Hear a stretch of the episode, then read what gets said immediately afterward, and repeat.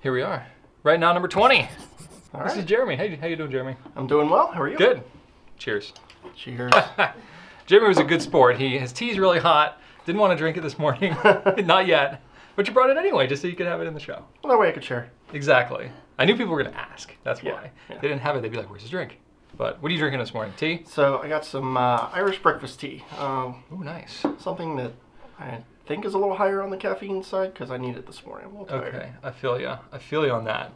Uh, I'm drinking my regular coffee. You're, you're you're throwing me off here. I was, we were just talking before we started filming that my son is having like a proxy St. Patrick's Day. So they're all wearing green at school today because it's Yeah. on Saturday. So I legitimately thought today was St. Patrick's Day this morning. I was like, oh, I got to put green on. Maybe I'll grab a green pen. And then I saw you're wearing green. You got Irish tea. I'm just all thrown off. But A anyway, little bit throughout the whole year. that's awesome. So Jeremy, can you tell everybody like who you are? What do you do here? So I'm Jeremy. I am the data analyst here at Goulet Pens. So basically, I kind of take the information from our systems and put it together to into big picture things for you guys to be able to make the make the decisions. Yes, you cram everything in a bunch of spreadsheets and databases and try to make sense out of Yes. lots and lots and lots of numbers. Exactly. Yeah. Um, so you brought some pens here, you know, uh, but what's most interesting is I've talked before in like Q and A and stuff like that, maybe a couple of weeks ago.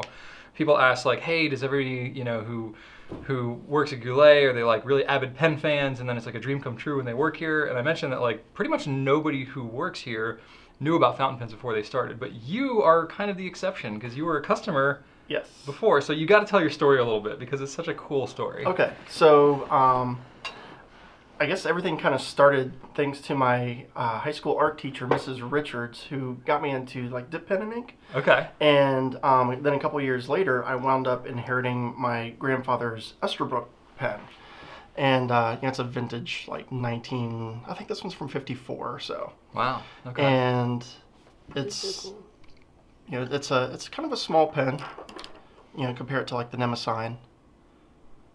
And What kind of nib do you have on that, Ben? Because So- you can like swat those nibs out, right? Like that was Yes. kind of Esther Brooks' jam. Yeah, so um, I have the, uh, I think it's called like the accounting nib or bookkeeping nib. It's basically the finest nib that they have. Okay, cool, So, because cool. that's how I that's how I like my pens. uh, Super extra fine. Okay, so you're a fine. You, do you do you kind of lean towards extra fines on your? Oh, on yeah. most of your pens. Yeah. any any pen I get, I get the finest that I can find. Interesting. Okay, is that just the way you like to write, or is it a paper? I have really small Sure. handwriting, so if Okay. anything like a medium, I- I feel like I have to write like this in order to. Yeah, You man, get the you whole- get wild, you go crazy.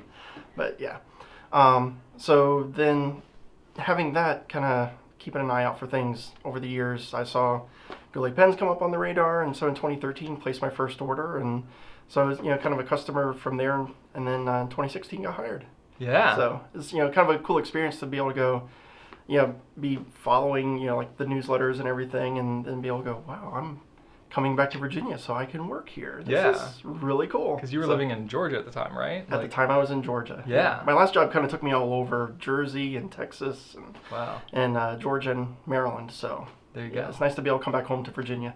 So you're like a, you're like an inspiration for people because a lot of times whenever we post a, an open position, people are like, "Oh, I live in Tennessee," or "I live so far away, I can never wait." Right. But, you know, you are a, a, a case study here for you could live far away, be a customer, and you Yeah. know maybe end up working here. Hey, follow your dreams. There you go. so has your has your um, pen interest increased, decreased, or stayed the same since you've started working here? Oh, it's increased.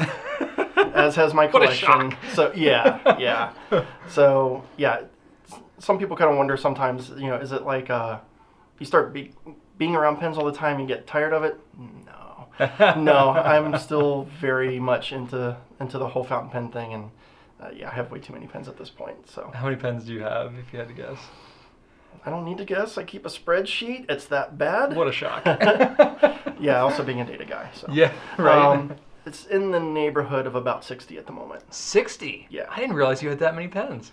not all of them are like so the, i have some like really like cruddy, cheapy pens that I got for like nib grinding and things to practice on. Okay. So okay. technically they're in my collection, but they're probably not ones I'm ever going to really use. But- Okay. That's fair. But, yeah, but they're in there, so I count them. Yeah. Do you mess around with any like nib type stuff or? I do. Yeah. Okay. Um, I took the uh, the nib tuning class last year with Richard Bender at Uh-huh. the uh, DC Pen Show. Okay. and uh, so kind of from learning from that, looking up some stuff online, I've been I have a number of pens that you know like you guys have given us for free that have been um, like mediums and things. I'm like, well, let me see if I can make a fine or an extra fine out of that. So, Okay. getting some practice doing that. Gotcha. How's that going for you? Not too bad. Yeah. Yeah. It's not like rocket science, right? Like the nib No. stuff. It's just metal and you know practice. The hardest part is getting it to write smoothly once I get it ground down. Yeah. So. Yeah. I feel that. I feel that. But yeah. Cool. Okay. Um, do you have an inked at the moment? I'm curious. I do. I have. Okay. What did I put in there? I forget. I might have. I I know it's a. I think it's a shade of blue. All right, let's write a little bit because I want to see I want to see your tiny writing. Oh. Whoops, so. drop my pen. Wow, you do write pretty small. So this would be my normal writing if I were writing something for myself. Okay. And uh, so I have uh, diamine damson in here. That's what I got. Okay. So it's uh, actually oh, kind that's of like cool. a. it's like a dark purple. Yeah, dark dusty purple. Yeah, that's a good one. That's one that I haven't I haven't used that in years. Um, but it's a really good color. I like that one for like when you write a lot on one page. The read back is really nice. 'cause Mm-hmm. Yes. It's not a super like ah, saturated bright color. So And it's not so dark that it gives you like contrast problems and stuff too. Exactly. Yeah, I Exactly. really like it. Very cool. So, yeah. And the other Esterbooks that we have here, these are ones that uh, I had actually picked up, gosh, probably five years ago or so. and then when you brought yours out, I was like, I think I have a couple of Esterbooks. I couldn't even remember what they were. Um, but uh, you helped to inform me as to what they are. So I guess I have the Esterbrook J, Yes, which, is, kind of a. slightly bigger. yeah. And then the SJ, which is slightly smaller. So we've got like a nice little, nice little family, a nice little collection going on Yeah. in here. There we go. And Esther Book was like, I mean, this was like the pilot metropolitan of the day, or like the Lobby Yeah. Safari back in the day. It was like more affordable. You could swap the nibs. Mm-hmm. Um, you know, really popular, really popular style. There's still a ton of them around too, from what I understand. Yeah. So like, you go to pen shows and stuff, you can get them for relatively inexpensively, right? Yeah, um, I- usually in the range of like 30 to 50, depending on various things. So, Yeah. Yeah. And you went to the DC Pen Show last year, right? Yes. So that was was that the first pen show that you'd ever been to? Yes. So tell me what that was like as somebody who's like been into pens for a long time, worked here, and then got to see because you're you're dealing in like spreadsheets and numbers. You're not really don't interacting directly with our customers on a daily basis. Right. What was it like to see other like pen people all gathered in one place?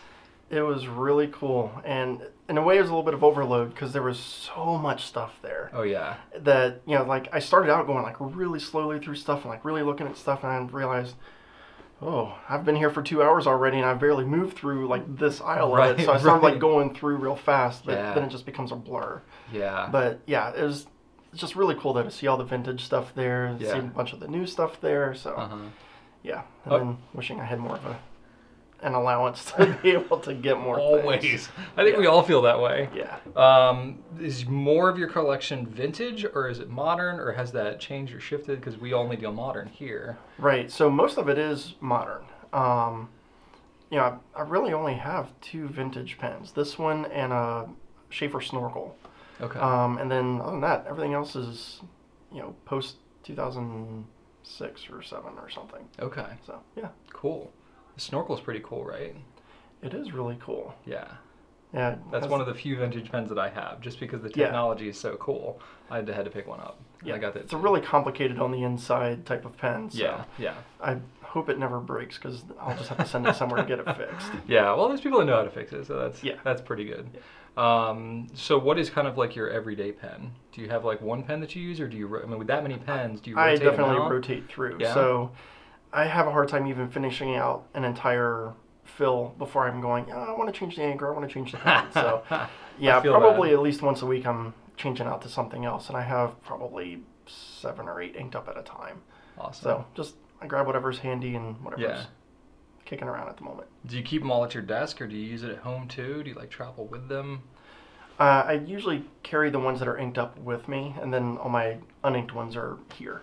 Okay. So yeah, my sister was kind enough to give me a nice little, almost like a cigar, cigar box type stand and drawer to Nice. to put a bunch of them in. So yeah, you got yeah, a nice here. little nice little thing going on on your desk Yeah. there. That's pretty cool. Um, so, being that you were a customer first and now you're here, has your um, perception of Goulet pens changed at all? I mean, obviously you're you're pretty bought in here. Yes. You've been here for a couple of years now. Um, what's different about it, like from what you perceived from the outside as a customer versus now that you're here?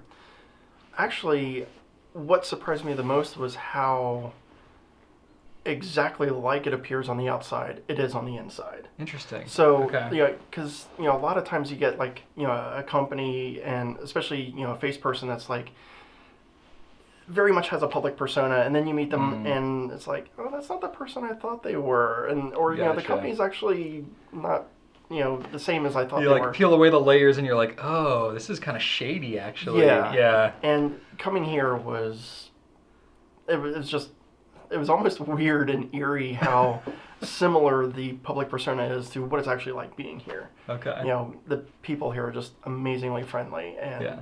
just like really care about each other it's really really cool that's So, cool that's yeah. cool that's good to hear Yeah. promise i didn't prompt him to say that No. no that was cool that's awesome jeremy cool man well that's, that's about all i have for you here this morning i really appreciate you coming on though cool thanks for I al- having me I almost wore that like same type of flannel shirt. I think you have more like accidental twin days yeah than anybody else around here. yeah I, I twinned yesterday with christian and Yeah. then uh, yeah so it That happens was almost us pretty this frequently. morning. Yes. But I, I just said like the sixth sense that you were gonna wear a green flannel shirt this morning, so I was like, I'm gonna avoid it. I think I wore mine yesterday actually. yes But anyway, I did. Yeah. Anyway, thanks for coming on, man. All right, It's thanks for having me. Appreciate it. Everybody, have a great day. Right on. take care